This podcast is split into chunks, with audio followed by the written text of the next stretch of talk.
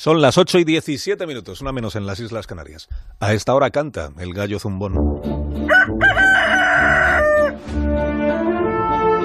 Hoy con Antonio Lucas. Antonio, buenos días. Buenos días, Alsina. Las entradas y salidas bruselenses de Carles Puigdemont han animado mucho el invierno español, pero ya es hora de rescatar a este hombre de sí mismo.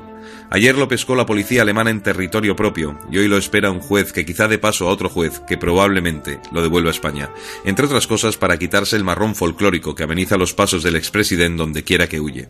La cosa independentista andaba apagadiza y con fugas de segunda B, Ponsatía Escocia, Ana Gabriel y Marta Rovira Suiza, pero con la caza de Puigdemont el asunto vuelve a estar de cartón de palomitas. Es curioso que entre unos y otros lo que menos importa ya en este asunto de Cataluña es la política.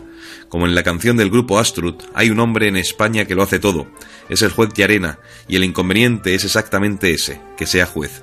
Rajoy hace mucho tiempo que decidió esperar a ver qué hacen otros al respecto. Está convencido de que no conviene rivalizar con el destino, así que se sienta a ver qué pasa.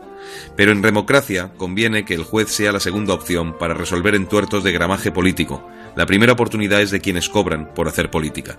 Un jaleo, ya ves, Alsina. Pero a lo que vamos. Puigdemont está más amortizado que el circo de Manolita Chen.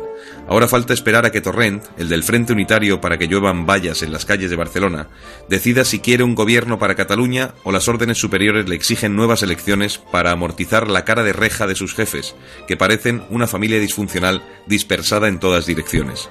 Una vez que el independentismo ha hecho de vaquilla en varios cosos internacionales, es momento de dar por ultimado el espectáculo y devolver el bicho a los corrales Recuerde Puigdemont que Platón salió de Atenas a refundar por ahí la República y hubo que rescatarlo de un barco de esclavos, donde acabó como un esclavo más. Hasta la próxima. Hasta el próximo día, Antonio, que tengas buen día.